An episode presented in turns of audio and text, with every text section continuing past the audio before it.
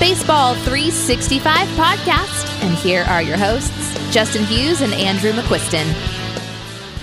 And what's it gonna do when Hulkamania and the largest arms in the world run wild on you?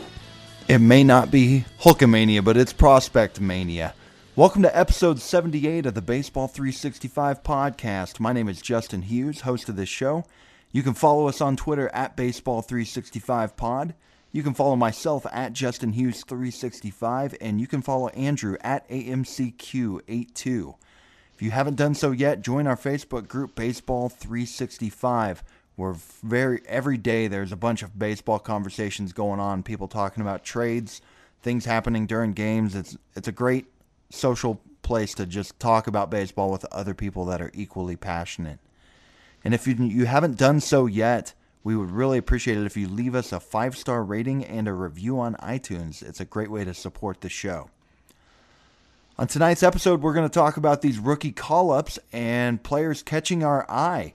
And let me get Andrew on. And Andrew, I've got a question for you. If you could only have one beverage to drink for the rest of your life, what would it be? I'm going to let you go first. Mmm. You know, I love, I'm a big milk drinker. I love milk. And the idea of not having milk is very upsetting. But I also don't, if I only drink milk, I think I w- it would not end well for me. It would not result in me being very healthy. I, I hack a lot, and I think I would be a lot worse. If I'm drinking more milk, I, I'm hacking more. So I'm just honestly, it's going to be water. I'm just going to drink water, boring, for the rest of my life and be okay. But if it wasn't that, I'd probably go lemonade, which probably doesn't surprise you. Yeah, that's what I thought you I actually thought that was what you were going to say. No, I, I I really like water and I drink a ton of it every day. So I'd be all right with that. Yeah, I would uh, I was actually thinking I think I would have to do water too. Um, not to be boring, but I really, really love orange juice. Mm-hmm. Um, I just I love orange juice. Like I could, the flavor. I, I, yeah, I just like it. I I don't think that I would want that as my only drink forever, Oh, though. no. You know.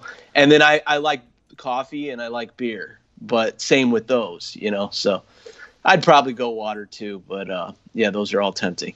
Growing up, my best friend in high school, he had he loved orange juice like that too. He just loved the flavor. You're that way too, huh? Oh yeah, yeah. I can just. I always have some, uh, like in my fridge, you know, because I'm. I can just constantly just. Oh yeah, I try and get the low sugar one, so I, I'm not. It's not too much of it, but yeah, I love orange juice. You know, I drink a glass of orange juice every morning, but I've only been doing that the last five, ten years because I don't really love the flavor of orange juice. It's okay, I can drink it, but I drink it just for health. And if it wasn't for Yeah. that, if it wasn't good for me, I'd never drink it again. It doesn't do anything for me. But for health reasons, I continue drinking it a glass a day. But my buddy was that way. I mean, his whole family was that way, and they'd buy gallons of that stuff every week. And I'm like, ugh. Because at that time, I wasn't worried about it, and I never wanted to drink it. Yeah, it's good stuff. But we're boring and we're picking water, not picking beer. We're not picking soda or anything, any of the other. What What's your soda of choice, or do you drink it at all? I don't really drink too much. I I usually I like Sprite, I like Sierra Mist or Sprite, but I don't really drink too much pop. Oh, I, that was going to be my next question: Is do you call it soda, Coke, or what? And you go pop. Pop, yeah. I've been calling it soda for the last like 20 years. Before that, I always called it Coke. But I drank Dr Pepper most, pretty much solely as a kid. But I don't, I haven't had a soda at all in probably five to 10 years now. I've just decided to quit it and haven't looked back. Yeah, good for you. Yeah, as healthy as I sound like when I drink, if we talk about food, it's a completely different story. well, as I showed in the open, with uh, as I mentioned, it's Prospect Mania. Good Lord, Andrew, I counted it up. We have 13 prospects that have been called up in the last seven, eight days that I listed. I'm sure I probably even missed some, but I don't ever remember a time like this. Yeah, yeah. There's been a lot. I, I'm really not surprised too much. I feel like I've said before, but like You with have. this, the way this season is, it just um, not too surprising to me. So there was even at least one more today. So Yeah. So in the last week, I got them written down here, and we're gonna just kind of touch into some of these guys. Dylan Carlson, he was the first one. I think he may have, they they it, I don't know if it was official when we recorded last, but it was rumored that he was going to be up when the Cardinals returned. And then after that, Casey Mize, Tarik Skubal, and Isaac Paredes, all announced by the Tigers. Cristian Pache, Alec Bohm, Dane Dunning, Keibert Ruiz, Joey Bart, Sixto Sanchez, Ryan Mountcastle, Triston McKenzie, and Jesus Sanchez. So, of this list, as I'm reading that off, I think almost all of these guys are top 100 prospects right now on some list, whether fantasy or real life. And for a couple of them that aren't, they were at one point. I, I'm pretty certain I've seen all of these guys on a list at one point or another. yeah, yeah, they're all I'm a lot of them anyways, and yeah, maybe at some point for all of them. Yeah, I mean, I've seen McKenzie be a top 25, 35 guy. He's not on list now, but before his injuries, three, four, th- two or three years ago, he was up there. It's it's nuts. So, first question: Who are your top three from this list? Would you want to own rest of season? um, I I think my top three would be pretty much one and one A. I would have Mize. I think I would have Mize one actually, but uh, Mize and Carlson would be like one and one A, and then Bomb would be my third. Boring, but I agree. And yeah, I think Mize is number one right now for me. Also, I mean, it comes down to this. I think be- pitching's just harder to find right now than bats. Everybody's struggling to find pitching. Even the people who say they've got a lot of pitching in redraft leagues, they're still try- scrambling to fill these spots. To where, yeah, Mize is a. It's hard to find a guy like that coming up, and he's polished. And I think he's. Uh, how was his first start? You said you watched a lot of that the other day, right? Yeah, I watched a good amount of it. It, it looked really good. Seven strikeouts, no walks. I mean, the actual stat line didn't look great. I want to say he gave up seven hits, three runs, but um, yeah, seven Ks, no walks. I mean, Splitter was nasty. Made a Abreu look stupid. I mean, yeah, I think he's pretty much like. I mean, especially if you're talking 15 team leagues. I mean, I think he's one of those guys you just pitch you pitch him every time, pretty much regardless of the matchup. I mean, he may get blown up once or twice. He's a rookie, obviously, you know, stuff like that. But uh, with the way guys are dropping like flies and stuff, and like you said, kind of needing pitching, um, if Casey Mize is available in your redraft league, I would be extremely aggressive on going after him. I, I know I men- mentioned it to you a couple days ago after that start. One of the leagues that I'm in that I, I could use him because I need the pitching he's uh, he was owned, so I can't even bid. But I was going to bid a ton on him, so I would recommend it. I mean, I just think he's going to be really good. I still think Carlson's going to be really good. Not the greatest start, but um, some of it I just feel like he's just hitting right into outs. I mean, he's hitting the ball hard, pretty good plate discipline. So I'm not worried about him at all. And then Bomb, from what I've seen, is it Bohm or Bomb? Do you know? I've heard it said both ways. I feel like I've heard it more say bomb, but I, I, Yeah. wouldn't, I wouldn't bet on it. Um, but he's looked good at the plate from what I've seen. I, I've watched a good amount of his at bats, and it's been a lot of swinging at strikes, not swinging at bad pitches, you know, stuff like that. So um, I've been pretty impressed with him. Not a ton of power yet. I did see him lace one to the gap yesterday. I want to say it was yesterday, right center field gap. I think it like one hop to the wall, but um, I think it's going to come the power and yeah, I think he he should be pretty good rest of the year. You know, Carlson, it's I'm looking at his Fangraphs page for the first time. I haven't looked at it since he came up, and the, I you know, I've watched a decent amount of his at bats. Being a Cardinal fan, I think you've watched even more than me. And early on, he was just lacing him into outs. I do think the last couple days, he's I've it seemed like his confidence is a little wavered. But on the same note, I don't. I'm not worried about that long term. I think he's a couple hits away from just getting. I I could see him getting hot and really get going, and it's interesting to look. I mean, fifty. It's we're talking small samples a week, fifty percent hard contact. Ground balls, fly balls both look real good in terms of right at forty-one percent of each. I mean, he's getting he's elevating the ball. That means line line driver at eighteen percent. So, yeah, I expect good things, and I agree on those three being the top three. Um, beyond that, with these guys, I mean, how many of these other guys are you going to be adding, go putting bids on? Would you say? Well, let's see. I mean, I think that um, it depends on the size of the league. I mean, generally, I'm playing at 15 teamers, so I guess like just going off of that, I think I think Skubal's worth a bid. I I know he didn't pitch great in his first outing, got hit kind of hard, um, but I think he's worth a bid if you need pitching. There's definitely worse pitchers rostered in 15 team leagues. I feel like so. Um, really, any of these guys. I mean, Paredes, if you need a middle infielder, I know he hit a grand slam today. I think it was. Um, yes. And who were the last few you named because they're not on my list? I just missed. Yeah, Sixto Sanchez is the one Sixto, I specifically yeah. want to bring up. Yeah, Sixto I would probably add to in 15 teamer.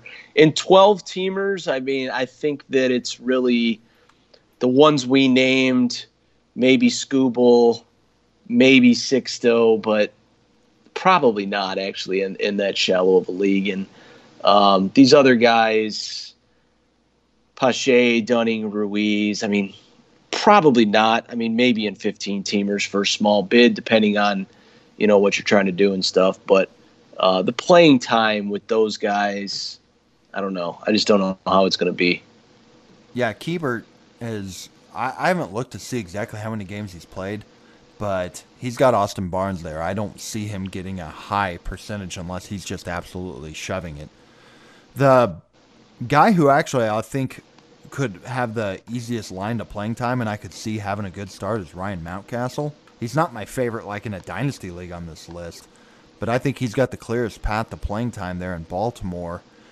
And they got, I mean, they, with Chris Davis now on the shelf, they have no reason to not play him. To where if he gets going, I could see him running with that gig for a while and being in a good hitting park and a good division and I don't know what's going on with the Royals, but they got a lot of guys that are performing right now offensively to where I, I think he could be an interesting ad. Yeah, yeah, definitely. I mean, the bad teams, I mean, even Paredes too, it's like those guys are going to probably play, you know? Yes. So that's definitely valuable. Yes. Okay, well, anything else you want to add on these prospects before we get going?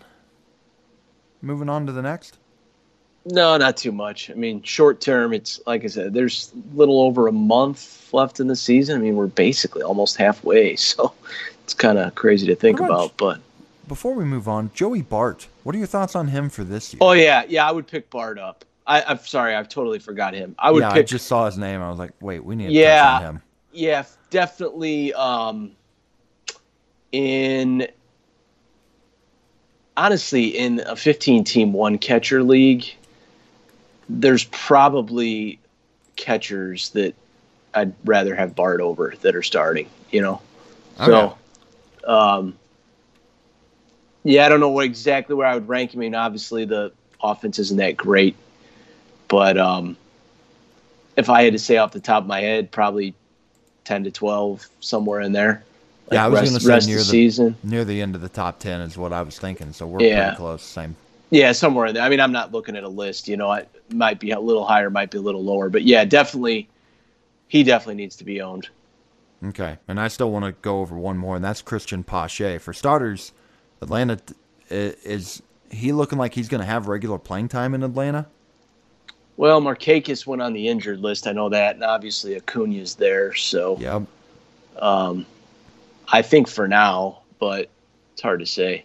How how do you think he's going to do out of the gate? I mean, the the nice thing about him is he's elite, uber elite defensively. But offensively, I think I've said before, I'm I'm not so certain that I would I'm as interested in him in fantasy because I'm just not I don't know if the bat's there. I don't know. I don't. I'm worried about the steals, but I know there are a lot of people that are incredibly high on him. I'm I'm near the low man, but what are your thoughts on him for this year? Uh, this year, I'm not too interested. I mean, maybe if like you you need an outfielder, maybe like a small bid. I don't know. How, I I just don't know how much he's going to play for sure short term. I mean, long term, I think he's going to be good because his defense is so good that it's just going to afford him opportunities over and over. And if the bat improves, I mean, he could be a really good player. But um, short term, I don't I don't really know how I feel. I wouldn't get too crazy on him. Maybe if you want to bid a few bucks and see what happens, but I wouldn't be um, counting on too much from him this season. Yeah, I was gonna say it sounds like a guy you spend a couple bucks bucks as a spec, put him on your bench, and see what happens. Yeah, because we've seen crazy things happen, and I don't even think him blowing up and hitting real great would be would be something crazy compared to some of the other things we see. Right. Yeah. yeah, totally. Okay, well, let's take a quick break, and then Andrew and I we're gonna go over some players catching our eye.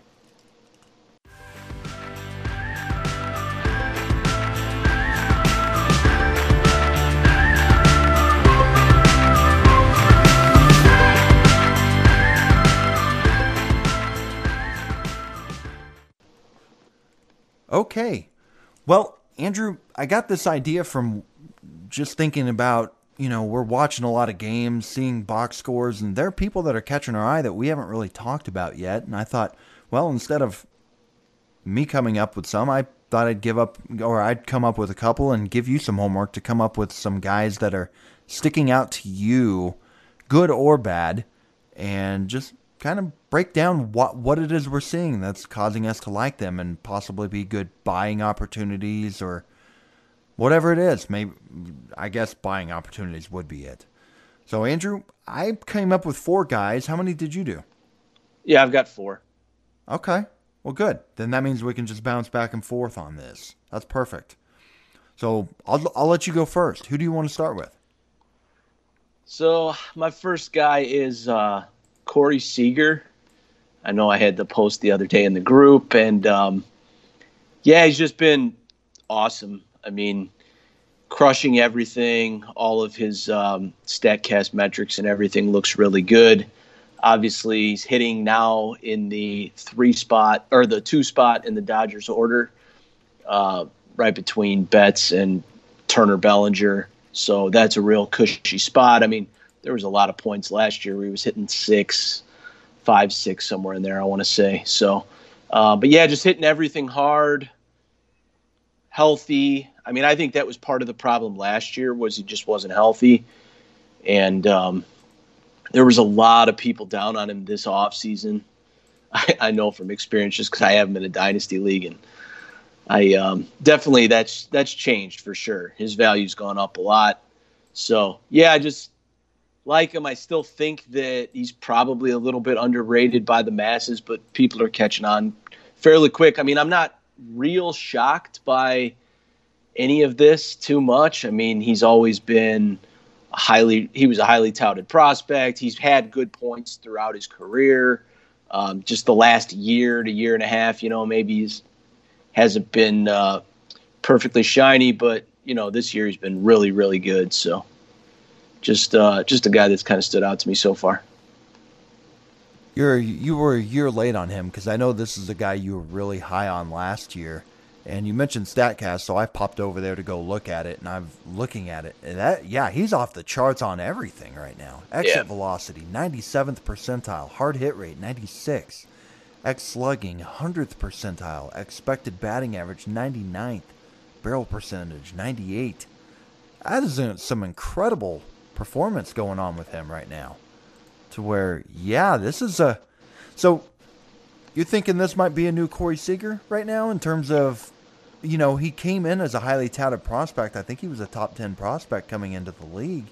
And he has not shown that that type of he hasn't hit that ceiling really since 2016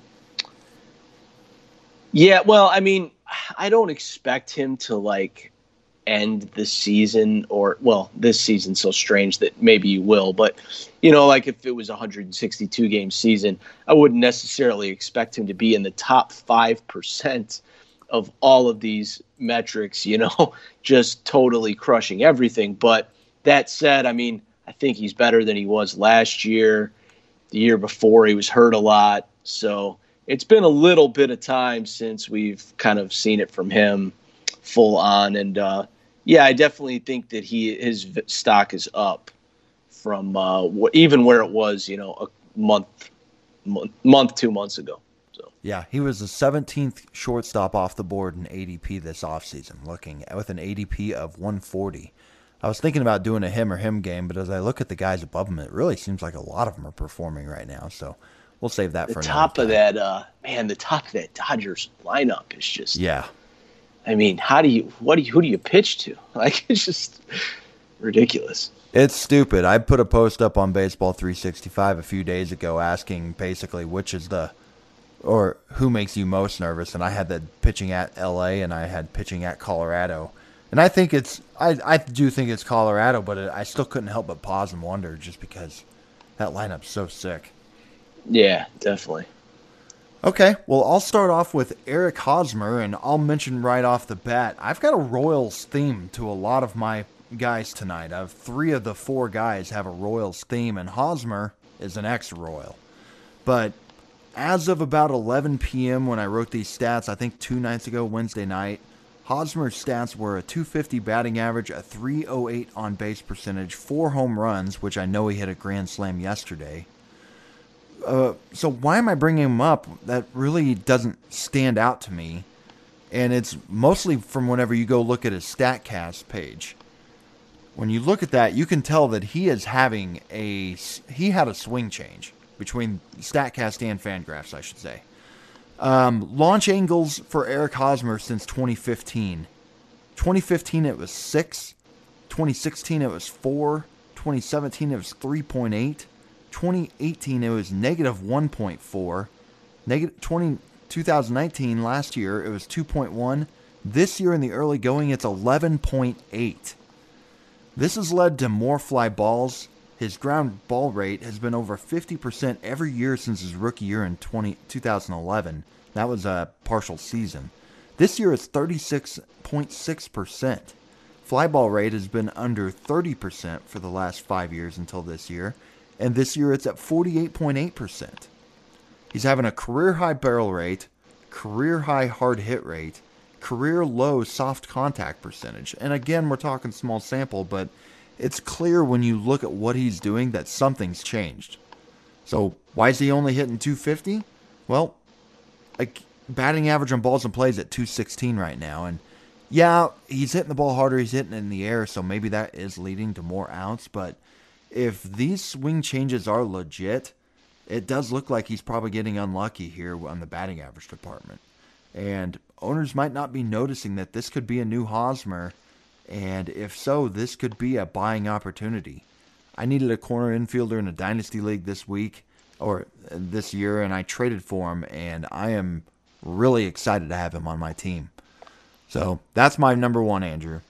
You can either, if you got anything to react to, react or just move on to your guy? Yeah, no, it's a uh, it's a good one. I actually traded him in a dynasty league today, but for no for no reason other than I just had a need and had to address it. But yeah, yeah, he, you uh, weren't even playing him in your defense.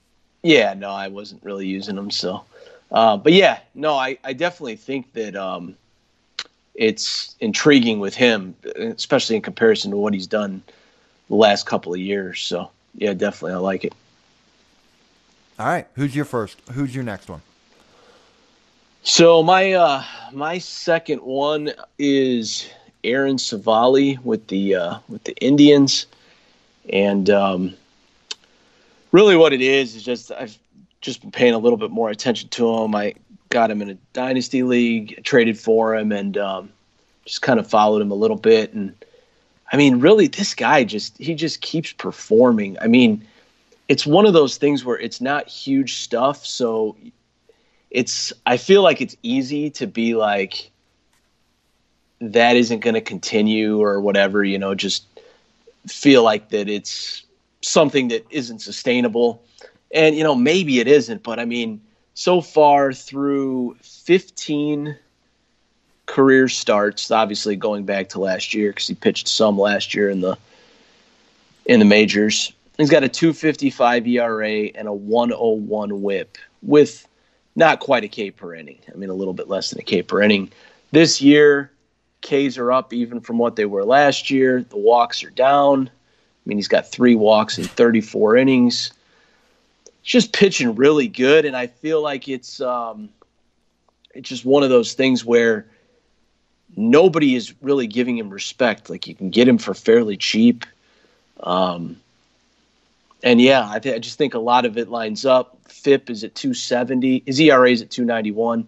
FIP's at 270. XFIP's at 340. So even if he's regress regresses from what he's doing, which he probably will, but um, I just feel like you might have a good like number three type starter here with possibly even some upside for more. I mean, he's pitched through his 15 starts, which is basically half of a half a season if it was a you know a full season. He's pitched like close to an ace. I mean, number two maybe with the lack of uh, dominant strikeout numbers, but it's not you know not a big fastball, so it's not going to like wow you. But uh, the Indians have done it with stranger guys. You know, like it's uh, the Indians they do well with their pitchers, and um, yeah, I just think Civale's another one of those guys. I think he's locked into the rotation now, which is even more of a key because that was some of the argument I think last year, like against him. You know, oh, if this guy struggles, you're just gonna throw him back in the minors and all that. And I, I just think he's past that point now. So definitely established. He's 25, and um, yeah, I like him. Besides the Dodgers, I think the Dodgers are the only other team organization that I would say you would have more faith in with with a fantasy pitcher coming up right now. I mean, the Indians have a really good track record with these arms and what they've made out of them. I mean, yeah. Civale, the the Carrasco's had a really good career. Bieber, Clevinger, um, even oh shoot, the guy that Danny Salazar, you know, he had some health problems, but he was electric. Uh, they've just Kluber was really good, or had Kluber won a Cy Young there, right? I think he won two. Yeah, I want to say a couple. But yeah, so like anyway. ex- expected ERA for Civale last year, 332. This year, 324. I mean, a lot of it too was Civale, and I just I have to stress this is the cost required to get him. Mm-hmm. It just it just isn't much, you know. And it's it's not like I expect him to be this all on ace, but um, I just think that there's enough there with what he's shown and what I feel like he can do going forward. I mean, there's some cushy matchups in there too with like Detroit and KC. I think he faced the I think it was the Pirates the other day because they're playing you know Central versus Central and complete game. I think it was one. I think he gave up a run in the ninth, but he had a shutout through eight. I mean, it's just he's just been really good. Yeah, yeah. The I moved him last offseason. He I, mostly because I was trying to upgrade pitching, and I thought He's he's solid, but I don't didn't think he was special. That 461 xFIP had me a little nervous, and yeah, that's down to 3.4, and he's going deeper in the games too. I don't want to keep. I need to get off this so we can keep moving, but 34 innings and five starts. He's averaging almost seven innings a start so far in the early going. That's yeah. impressive. Yeah, definitely. Okay, moving on. My next one is Josh Staumont. I don't even know how to pronounce that. Have you heard? Do you have any idea? I think Staumont. I think, but we could be wrong. Starting pitcher prospect that had really good stuff coming up. Terrible ability to locate. And last year he was moved to the bullpen, and he's been excelling in that role. Go this year he's got a 0.93 ERA and a 17 strikeouts per nine innings with on, with only about four and a half walks per nine, which it was up in the I think six, seven, eight range whenever per nine when he was st- starting in the minor leagues. Mostly, I just want to say this guy looks like a future closer. I could easily see Trevor Rosenthal getting traded even within a month, and as long as he can keep the control where it's at, been where it's been this year and last, it was four and a half walks per nine in his time in the pen last year too. I think this guy's a closer, and I tried grabbing him in Rotomasters 2 in a Dynasty League this last week. I got outbid. I thought the guy who grabbed him made a real smart grab there because I think this guy looks like he could be a closer within a month, and he's got the stuff to excel in that role. You always want to grab. I mean, Josh Hader's a great example. He was a filthy pitcher with terrible ability to with who really didn't didn't have good location. You put them in the pen where you only have to throw an inning. These guys can become unhittable closers. I mean, that's the recipe for them. Yeah, definitely. Um, you think he'll close with that walk rate? Yeah, I do. I mean, Edwin Diaz is a guy who has always had a who's had a walk rates in the three four per nine, and he still excels most of. The, I shouldn't say right now is a weird time to say that, but I yeah, I think you can get by with that as a closer. I mean, Trevor Rosenthal's another one who's had high walk rates over the years, and I think he, he gets the role. I'm not I'm not certain he, he holds on to it for five years because usually that catches up with people and they go Yeah, through it's like a- where they lose the role. It's like a volatile thing, yeah. Yeah, but yes, I do think he's the next man up if they trade Rosenthal. Yeah, it definitely could be. It, I've been kind of following that pen a lot this year, and it's been really interesting because it was like it was Holland there for a second, and then it's been Yep. Rosenthal, and yeah, I mean, it was Kennedy going into the year, and Kennedy, Right. to our knowledge, didn't do anything to lose the role. Just yeah, guys started popping in there. right, yeah, yeah. He didn't do anything. I don't think he even got a save opportunity at the start of the season. No, he did not. Yeah. Okay, who's your third one? So uh, my third one is for a little bit deeper leagues. I mean, definitely 15 teamers, but Danny Duffy, and um, I just want to bring him up. I mean, it's been so a few years back. I want to say it was. Uh, I'm actually pulling it up right now. I want to say it was 2016. Yeah, he had a really good Oh, season. yeah. He had a really good season. 179 innings, 351 ERA. Uh, whip was pretty good. I don't have it. Uh, 114 whip and over a K per nine or over a K per inning. Um, this year, he's up over 10 Ks per nine. Uh, walks are down as low as they've been in the last few years. And um, the big, the main thing with him, like kind of the way that I look at it with him, it's like I think he's speaking of the Royals, but sticking with your Royals theme here. Uh, I think he is going to pitch like he's going to take the ball every fifth day because he's, I mean, arguably uh, this is kind of sad, but he's arguably their best starting pitcher or close. Uh, Brad Keller's kind of going off right now too, but um, and I, I have faith that he's going to get strikeouts. I mean, sometimes his his walks have kind of let him down in the past. He's been hittable, uh, but right now, I mean, he's he's been good. His fastball, his the numbers on his fastball, I actually don't have it in front of me at the moment, but um, his fastball this season, I want to say it's a. Give me your thoughts on Duffy here. I'm pulling it up. Just give me a quick thought. Any take on him or? Well, I, I really hadn't followed him at all, and I'm looking at his StatCast page right now, or his Fangraphs page, and what surprises me, the strikeout rate is definitely up. ERA looks just like it's been.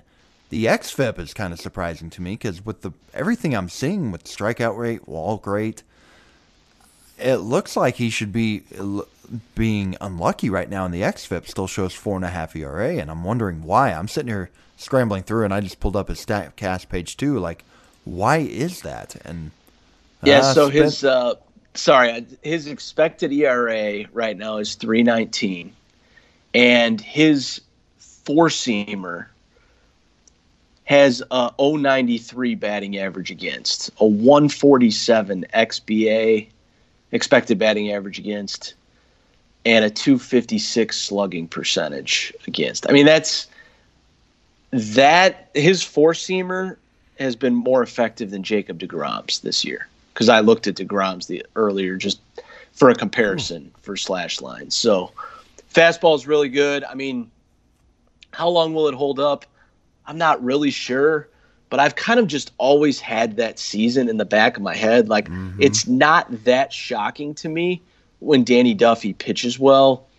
He's been inconsistent the last few years. I totally get it. I'm talking mostly about 15 team leagues. Like I think he's the type of guy that needs to be owned in 15 team leagues and right now needs to be started. I mean, his last two starts, I think it was Sunday and today, have both been against the Twins, who are arguably the best offense in baseball, and he's dominated both starts. He's pitched great. So I would just be pitching him right now. I mean, I um, I mean, obviously, you know, he's been on waiver wires and or cheap in drafts, you know, whatever. So the cost is minimal, but uh, yeah, if he's available, 15 team league, I'd pick pick him up. 12 teamer, I'd, I'd even consider it, but um, obviously it's not a great team, so you got to watch the wins and stuff. But yeah, I just uh, kind of like him right now. Uh, help me out here. Uh, I know what XFIP. How is XFIP and XERA? What's the difference between those two? Um, I'm not sure exactly what goes into expected ERA. No, I'd have to look it up. Okay, because his XFIP because expected ERA is on Baseball Savant, and then XFIP uh-huh. XFIP is just XFIP. But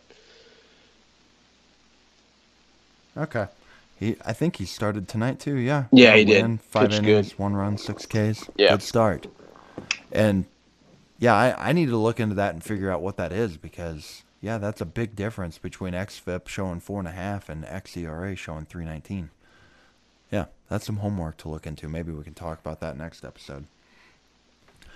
Okay, I'll move on to my next one, and this one is not Royals related. This is Kyle Lewis. And Kyle, uh, Buddy asked me about him, so I did some digging. Last I knew, he was striking out a lot. I want to say his strikeout rate was near 40%. And I first went to Fangraphs when I was just doing some digging on him a couple days ago, and I was encouraged because his K rate was down to 25%, and his walks were 12.5%. Batting average was 344 with a 433 batting average on balls in play, so it was clear that was had, had some good luck. But then when I went to his StatCast page, I was rather concerned. Uh, his exit velocity and hard hit rate specifically were both around 23% the 23rd percentile in the majors. So for a guy to have that much, eh, that eh, not getting that, that for a guy who's not making that hard contact, that makes me really wonder about that 344 average, 433 BABIP, and you know his stats look real good, and I know he's a guy who people are going after, but if your hard hit rate is and uh, below average like that, I, it makes me wonder if this guy is as I. I mean, I'm not saying I. There are people that are out there buying, and I think that this could be a selling opportunity. That's just what I'd say about that. What are your thoughts on Lewis? And do do the stats does that line up in terms of if you see somebody with a low exit velo or yeah exit velocity like that, uh, do you get more concerned? Uh, a little bit. I think there's other stuff that goes into it, but I'm with you. I I think well, I guess with um, I'm mostly with you. Pretty much everything you said. I I think that this season I would probably like in a redraft league I would just sit on him, you know, and just ride it mm-hmm. out because it's only a month left. He's playing. He's obviously going to be playing the rest of the year. I mean, I don't see any reason he isn't as long as he's healthy. Um, some of the other hitters in that lineup are just so dreadful that he should be playing. And but yeah, like in a dynasty league, I I think I would sell him. I um not real big on it long term, and I I think that between how hot he is, he actually homered tonight, um, sixth homer I think it was, but with how hot he is and with him being young, I just think that you can get somebody like you can find somebody that would be is more interested than than I would be, I guess is the best way I could put it. I mean, there's always people looking for young hitters, and he's obviously in the majors getting the opportunity. I mean, there are things to like, and I think that uh, you can kind of use that to sell him and get you a good piece. So I would uh, I would sell Kyle Lewis in Dynasty. I'd hang on to him in redraft. Yeah, I can I can get on board with that. And the other thing that comes with him is he has pedigree. I do. People, especially in dynasty leagues, they remember he was a top five dynasty pick just a few years ago, and he had a knee injury. Maybe they're thinking, okay, now he's finally healthy. This is he's ready to take off and become a star. And yeah, I'm not there. Yeah, the other, I mean, with with the short term, like I said, I mean, he's going to play the rest of this year. It's more so like next year and beyond that I would be concerned with. I mean, let's be real here. Kelenic and Julio are two outfielders in that outfield when they're ready. Whenever the Next- whenever A the year from now. yeah, I, don't, I mean, I don't want to say for sure. I don't know when they're going to call them up. I would expect Kelenic probably within that time. I don't know exactly on Julio, but whenever the Mariners deem those guys to be ready, they're in that outfield. So there's one there's one spot left, unless you're talking about D, about DH. And um, I mean, could Lewis have that other spot? Yeah, of course he could. I mean, he probably at the moment is the leader in the clubhouse for that spot. But um, I just feel like it's kind of a a tight window there where if he's not really performing in say a year, I mean you could um, you could probably be sitting there wishing you'd sold in dynasty. So yeah, I, w- I would sell him for sure. Yeah, you you could have a fourth outfielder. Okay, who's your final guy? So for my last one, I didn't do a specific guy. I just wanted to mention that um, the Orioles are they're kind of raking right now. Um, They sure are. Yeah, they're they're top ten in baseball in home run. I was looking today. I, I think it was home runs, slugging percentage, OPS, and may have been one other one, hits or something. I don't remember. I I looked at a few different categories. Um, specifically, Anthony Santander, Pedro Severino, and Renato Nunez. I just want to mention these guys. I mean, none of these guys were really drafted. I I actually have shares of all three. I have um, I had Nunez and Severino in a dynasty league. I got lucky on Severino. It's a 20 team dynasty with one catcher, and I just picked him up because I just was like, oh, he's playing, you know, whatever, and he's just been great. I I think last I looked, he was the second or third ranked catcher for the season behind behind Realmuto. I mean, 159 WRC plus, five homers, 380 on base. I mean, he's playing great, and um, Santander has been even better. I I think there was a point within maybe the last week where Santander was leading the A. Santander was leading the AL in RBI. He still might be. I don't. I'm not even sure. But he's got nine homers, 25 RBI, 20 runs scored. I mean, and Nunez has shown some power. Nunez is on a little bit of a funk, but he's still got 131 WRC plus. So these guys are hitting. I mean, I feel like when I've got a pitcher now facing Baltimore, I'm I don't feel like I used to. like I, I'm not saying that I think that they're gonna continue this forever, but I, I yeah, they're just hot, and I don't. You know, usually it's like, oh, Baltimore, oh yeah, this is going to be a breeze, seven shutout. You're just not even thinking, you know, about it. And uh, they're they're not like uh, a real comfortable start, uh, like uh, to use a pitcher against them right now, especially in Baltimore with that. I mean, obviously Camden, it's just bombs away. So I uh, I just wanted to mention those guys. I've definitely been paying attention because I have shares of actually each one. One of the um, one of my draft champions NFBC leagues, I'm doing really good, and I drafted Santander. I want to say as my fifth or sixth outfielder. It was like round 22, and man, it's just been huge. And I remember not even really targeting him, but it was just kind of at that point. and I was like, I needed bats. I think I took, I think I took, yeah, I took Carlson in that draft um, a few rounds before, and I just remember thinking like, okay, I need at bats now because I don't know when Carlson's going to get them, you know. And uh, I, I mean, I'd be lying if I acted like I ever expected this out of Anthony Santander. So, just wanted to mention those guys. I think they're all playing well. Man, I it's crazy. I'm just thinking back to a month ago, whenever I was saying that Santander, Ruiz, Nunez, and Severino that were going to be the big part of Baltimore being one of the best offenses in the American League. That was such a great call by me. Yeah, Said Yeah. nobody. yeah, no kidding. Yeah, Rio Ruiz, he's had he's got six bombs too. So It's nuts. It's Yeah. nuts what they're doing. But these guys are out there winning. I mean, people are going to win leagues because of these guys. Just you grabbed them in free agency, or maybe.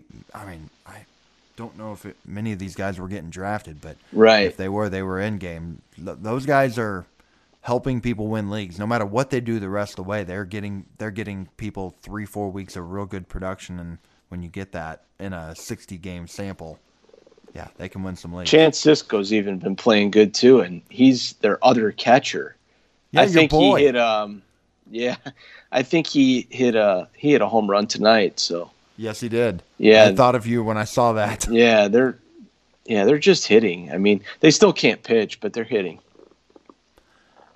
And my fourth one, speaking of guys winning leagues for people, this guy is not, and that would be Adalberto Mondesi with the Royals. Oh man, we warned everybody about this guy last year, and he absolutely burned us. In 102 games played before he started having the shoulder injuries, he hit 263, not bad, with 9 home runs and 43 stolen bases.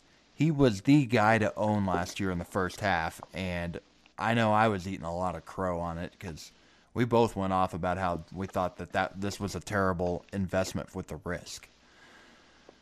And he played well. I mean, if it wasn't for the injury, he probably would have been a really up there in the as in the final rankings. But this year, he's doing kind of what I expected him to do last year: thirty-one percent strikeout rate, two and a half percent walk rate, two seventeen batting average, two forty-four on base percentage. Start of the year, he was hitting second. He's been moved down to the bottom of the lineup, which I do remember last year us talking specifically about. It wouldn't shock me if by May he's sitting at the bottom of the lineup or in the minors. And well, he's not in the minors, but he's at the bottom of the lineup because he's not hitting. StatCast data at Baseball Savant looks even worse. Exit velocity is middle of the pack, but everything else is rough. 27th percentile hard hit rate, 16th percentile slug, 14th percentile on K rate, 6th percentile on whiff rate, and an X WOBA at 3%. It is ugly right now. Fortunately, he is on a bad team. Odds are he'll keep playing, and he is getting a few steals here and there, but he's not getting people what they invested in unless he gets hot real quick. It's it's he's going to disappoint a lot of people. And I'm going to be real curious if that happens what his ADP looks like this offseason. Oh man, he is so bad, man. Yep. like he is um if only we said all the things that we said this year because We'd look we'd be brilliant. for anybody yeah for anybody who didn't know or didn't hear it but we yeah we just really trashed him last year and 10 or 15 minutes we talked on the shortstop preview. I mean, I it'd be worth going back and listening cuz it's all relevant right now. And but it, it, we ranted on this. yeah yeah we definitely did i mean he's never really been that good. He's always been fast. I mean he's definitely fast Yes. you know and he's still fast. But uh you can't steal first. I mean it's kind of bottomed out with um with like the approach and getting on base. And i mean it's it's even worse than it was it's ever been really. I mean it's yeah just really really bad. 2.2% walk rate with a 32% k rate. I mean doesn't get much worse than that. I i still i mean he's still got six steals. It's just um, everything else is so bad. It's just yeah it's rough. So i don't really know what to think because i do still i do think that the um, you know as hard as steals are to get that there still like has to be some level of intrigue there. But we've kind of seen it with uh, Billy and Mallex and these burn these burners that I mean I do th- I think that uh, Mondesi's a better hitter than they ever were at least at, at least when Mondesi was at his best had been at his best you know but um, yeah not by a ton I mean it's definitely not looking good right now If it doesn't get much better, I could see, but he still looks like he's going into the year with the job. Mallex Smith actually, maybe that's the area where we see him going because shortstop's real deep right now, anyways. It's still such a hard position to fill the stolen base category is to where maybe that's where he's going, but. I, there aren't going to be guys I'm more fascinated to see what their ADP looks like than out of Yeah. Adalberto Mondesi. if things don't change, or even if they do, see where people are taking him this offseason. Well, the yeah, that, I'm yeah totally with you. I I wonder how many people will be like um, buying into this because it's only you know say he plays 55 games or whatever.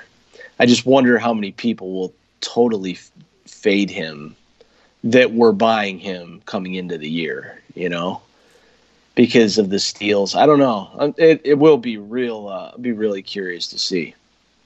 The one thing I will say is he had a pretty rough shoulder injury at the end of last year, and maybe that's still bothering him. Maybe it, and maybe he has an off season and actually gets himself right, and he can perform closer to that 2018, um, early 2019 Mondesi, which wasn't still wasn't walking much, but he was electric. But so maybe there's a buying chance there. I don't know. Yeah, it'll depend where his ADP is. I think. Yep. I think I'll be just based on what I know right this second. I think I'll be more likely to own him next year than I've ever been, because for sure. Because I mean the price should drop. I mean, we'll see the rest of what happens the rest of the year, but. I actually had a dynasty share of him. I traded him a year and a half ago to where I liked him just for the upside, even though I thought his bat was terrible. If he ever got himself playing time and got hot, I thought he could be a nice trade piece. He finished, he got much better. His value got much higher than I ever imagined it'd get at that time. So, yeah, there. If his value's low enough, yeah, it might be something where he's interesting. Yeah, just see. Okay, well, let's take a quick break. We got a couple listener questions we'll cover, and before we get out of here.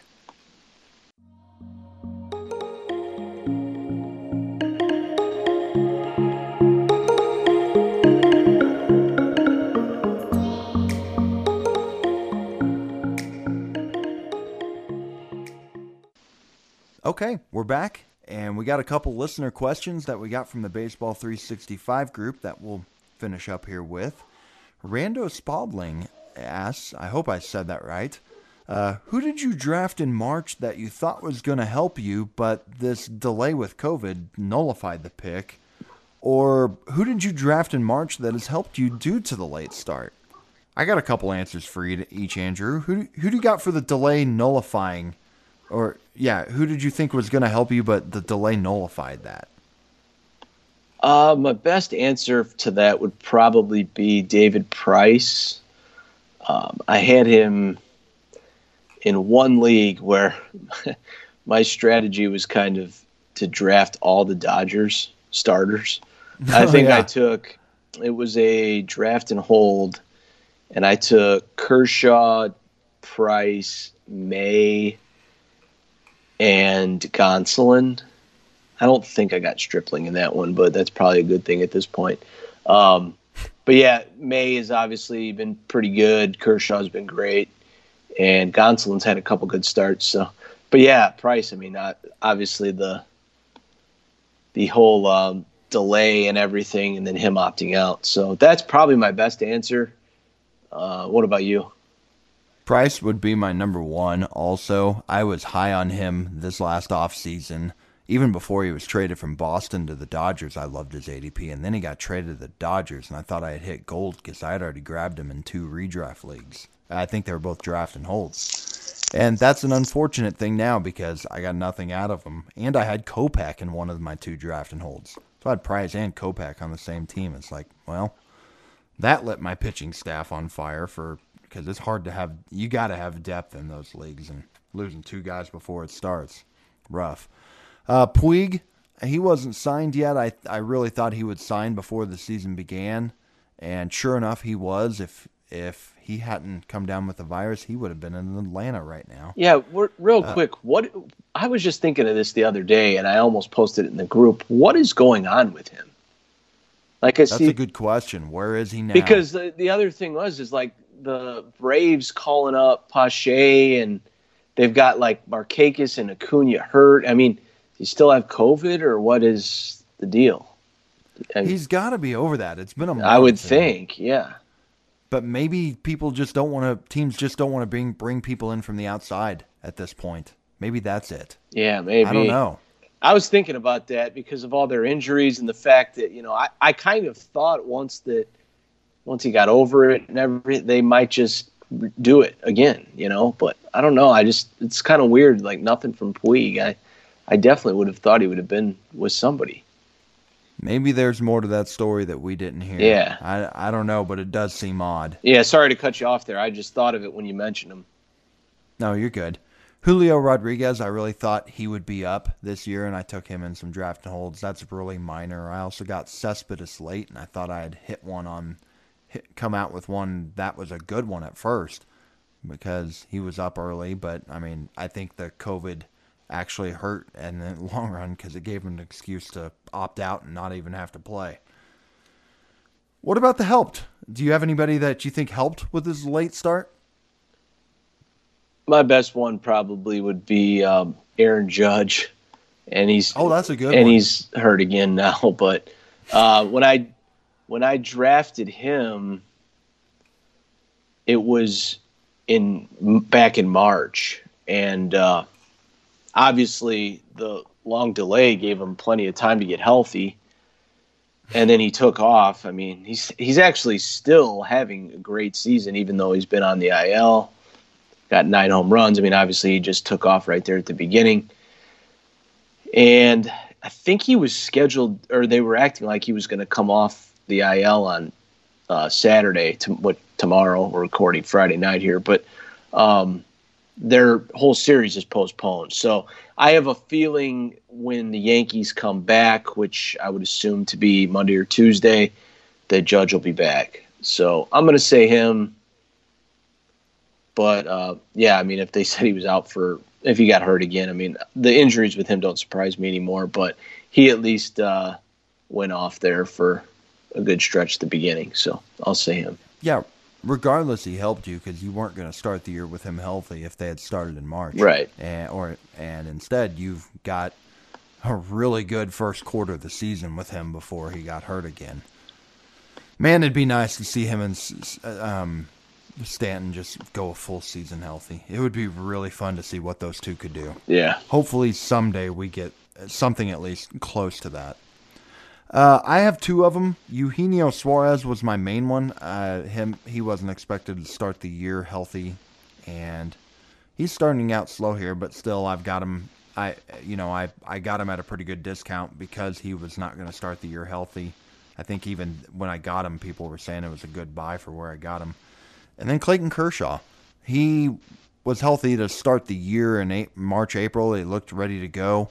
But I just think that a guy like that who is dealing with chronic back issues and seems like something all the time, a smaller sample gives him a better chance to stay healthy for an entire year. That's, I mean, 12 starts is a third of a season, and he had plenty of times over the last few years has had a really good third of a season to where I'm, I put him in there too just because he's got a small window, and even though he missed the first his first start, I mean he's been awesome since then. Okay, uh, last one here. Lucas Beery asks, "Who are some buy low young bats in Dynasty you would consider going after?" Andrew, do you have any of those?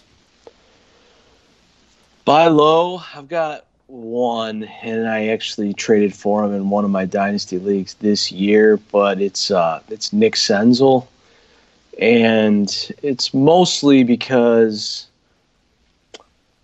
there's like this rain cloud over his value right now because there's just a perception from everyone basically that he's always hurt, which he pretty much is. I mean, it's kind of tough right now. It's been a, there has been a lot of injuries.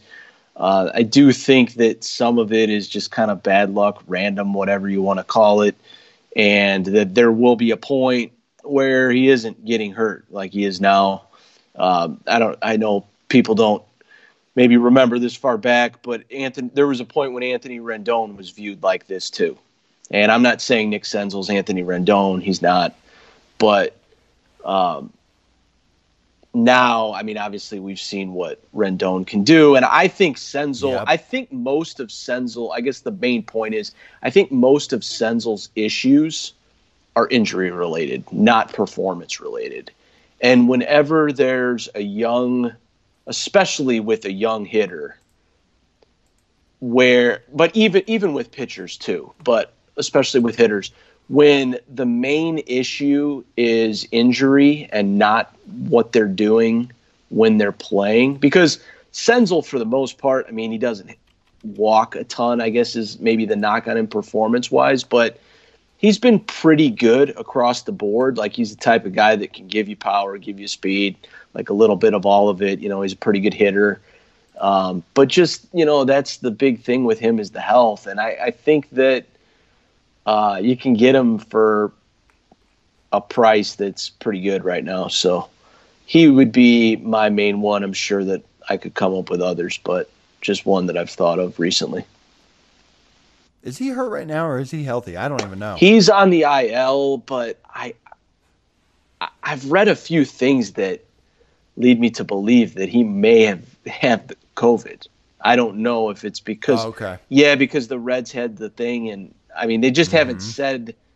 There hasn't been any. Um, that's not official or anything, but I they haven't given like a listed injury. Like there's nothing, you know. So yeah, it says undisclosed. Right. That, yeah. yeah. So I they can't say it. I mean, go figure. He's the one that gets COVID. Like it's just it's always something with him. But I just feel like there it will eventually it just won't happen, you know. And then he's going to be a pretty good player. I mean, it's he was a top 15, 20 prospect just this time last year, or you know, bef- right before he came up. So uh, maybe even higher than that actually. So yeah, I just I just still think he's a good player. Just needs to get past the injury woes. But I mean, everybody's kind of downgrading him or like you know selling him lower. I feel like because of that. So I think you can take advantage of it.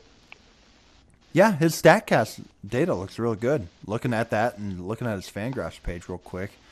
Yeah, he's been pretty good in the la- in this first couple weeks of playing in the season this season. So yeah, I definitely I just did a quick search to see who owned him in a couple of my leagues to see if I could look into possibly making some offers. I might be trying to do that over the course of the next few days because that is impressive what he's doing so far. Hopefully he can stay healthy. And I really like the Anthony Rendon comment because that is, I mean, yeah, Rendon had that cloud, cloud over him coming through the minor leagues and even had the big knee injury in the majors, I think, in his second season. So good one.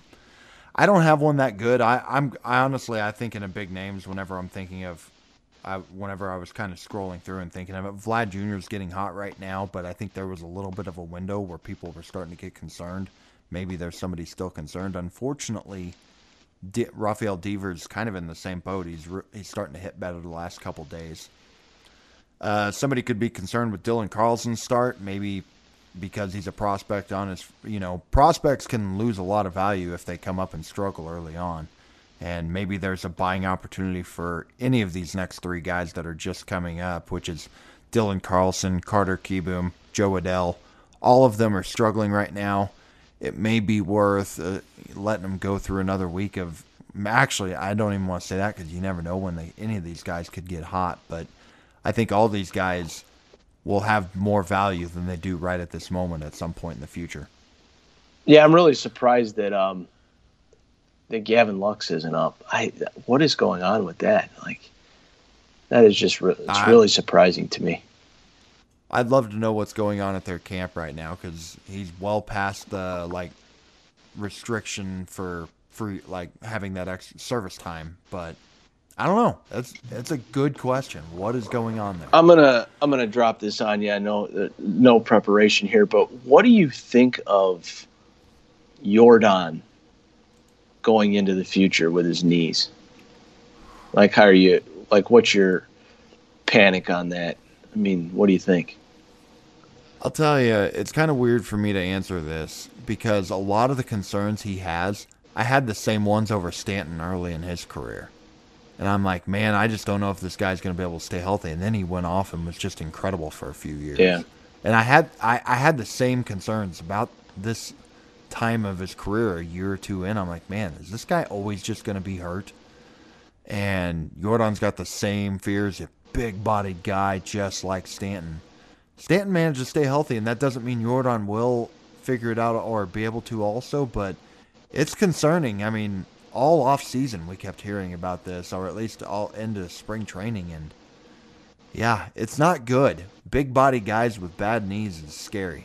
Yeah. I, I, Greg Oden would agree. Yeah, I I really I just I don't know what to think. I I've thought about it a decent amount. I have him in a dynasty league and um I definitely It's hard to, I definitely hard to think, sell him right now. See, I think you can still sell him. If you're really panicked or like if you're really worried about it, I think you can still sell him for a pretty good price, especially to somebody who's not in, you know, in the hunt this year or whatever. Um but I don't know. I think there's still going to be points or, you know, a point like probably next season where he's just going nuts. I mean, like this guy's such a good hitter that I do think that that's going to happen, but I tell you what, man, like knees, they just they don't get better. And he's mm-hmm. like a young guy having knee issues. I mean, I don't want to it's like there's part of me that says, yeah, young guy having knee issues, that's never going to get better. It's it's just not. I mean, that just he's rested it the whole off season and it still isn't good, you know. But then it's like there's this other part of me that's like, this guy's so good that if he is in there, I mean, he's going to be crushing. So I don't know. It's hard to say. He he's another one. I'm really curious to see his ADP next year because I think yeah. it's going to drop quite a bit. I think it's going to drop quite a bit. What you said there, you think he'll still have that hot tear, and I agree. To where the only way I would really move him in a dynasty league is if I'm competing and I need somebody right now, and losing him hurt me, and I need to get that spot filled. If not, yeah, I'm holding and trying to wait for that hot stretch. Yeah, the team I have him on is pretty young and still kind of like on the upswing, so I'm probably just hanging on to him. But um, yeah. I just been thinking about it because it's there's so many different things that go into like the thoughts with Jordan right now. I feel like there's just, I mean, like great hitter, knees, and I don't know. It's just there's a lot of uh, a lot of things that have gone through my head with that. Yeah, hopefully he gets himself right because he's a lot of fun to watch. Definitely. And he the Astros need him as they've got a lot of guys that are going to be hitting free agency soon in the next year or two.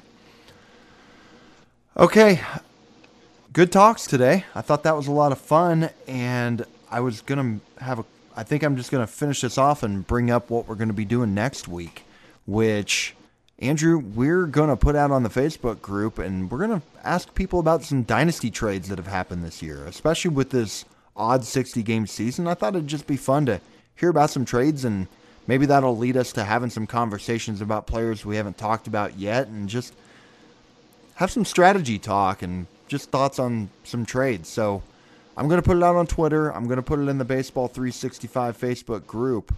And if you've got a trade that you'd like for us to talk about on the podcast that's happened in a dynasty league, give us some league context, how many teams, how many roster spots, and all that. But Andrew and I are going to talk about it. And make sure, especially if this trade involves you, you're okay with us talking about it because if your trade was terrible and you made a big mistake, we might say that. So be sure you're okay with some honest opinions because we're going to give them. But I think that's what we're going to do, and I think it'll be fun. You and I both love dynasty conversations and talking trades, so I think this will be one we'll both enjoy. Yeah, it'll be definitely definitely be good. Talking trades is one of my favorite things, probably. So yeah, it'll be fun. Yep. Well, thank you all for listening, and take care, everybody. Yeah, take care, guys. Thanks again for listening to the Baseball 365 podcast with Justin Hughes and Andrew McQuiston. Be sure to check the show notes for all the details on today's episode, along with quick links to Facebook and Twitter. If you have a question, a comment, or a suggestion, we would love to hear from you. You can find us at the Baseball 365 Facebook group or send an email to us, baseball365pod at gmail.com. And if you like the show, take a moment, rate us on iTunes. Once again, please join the Baseball 365 community on Facebook. That's where baseball lives 365 days a year.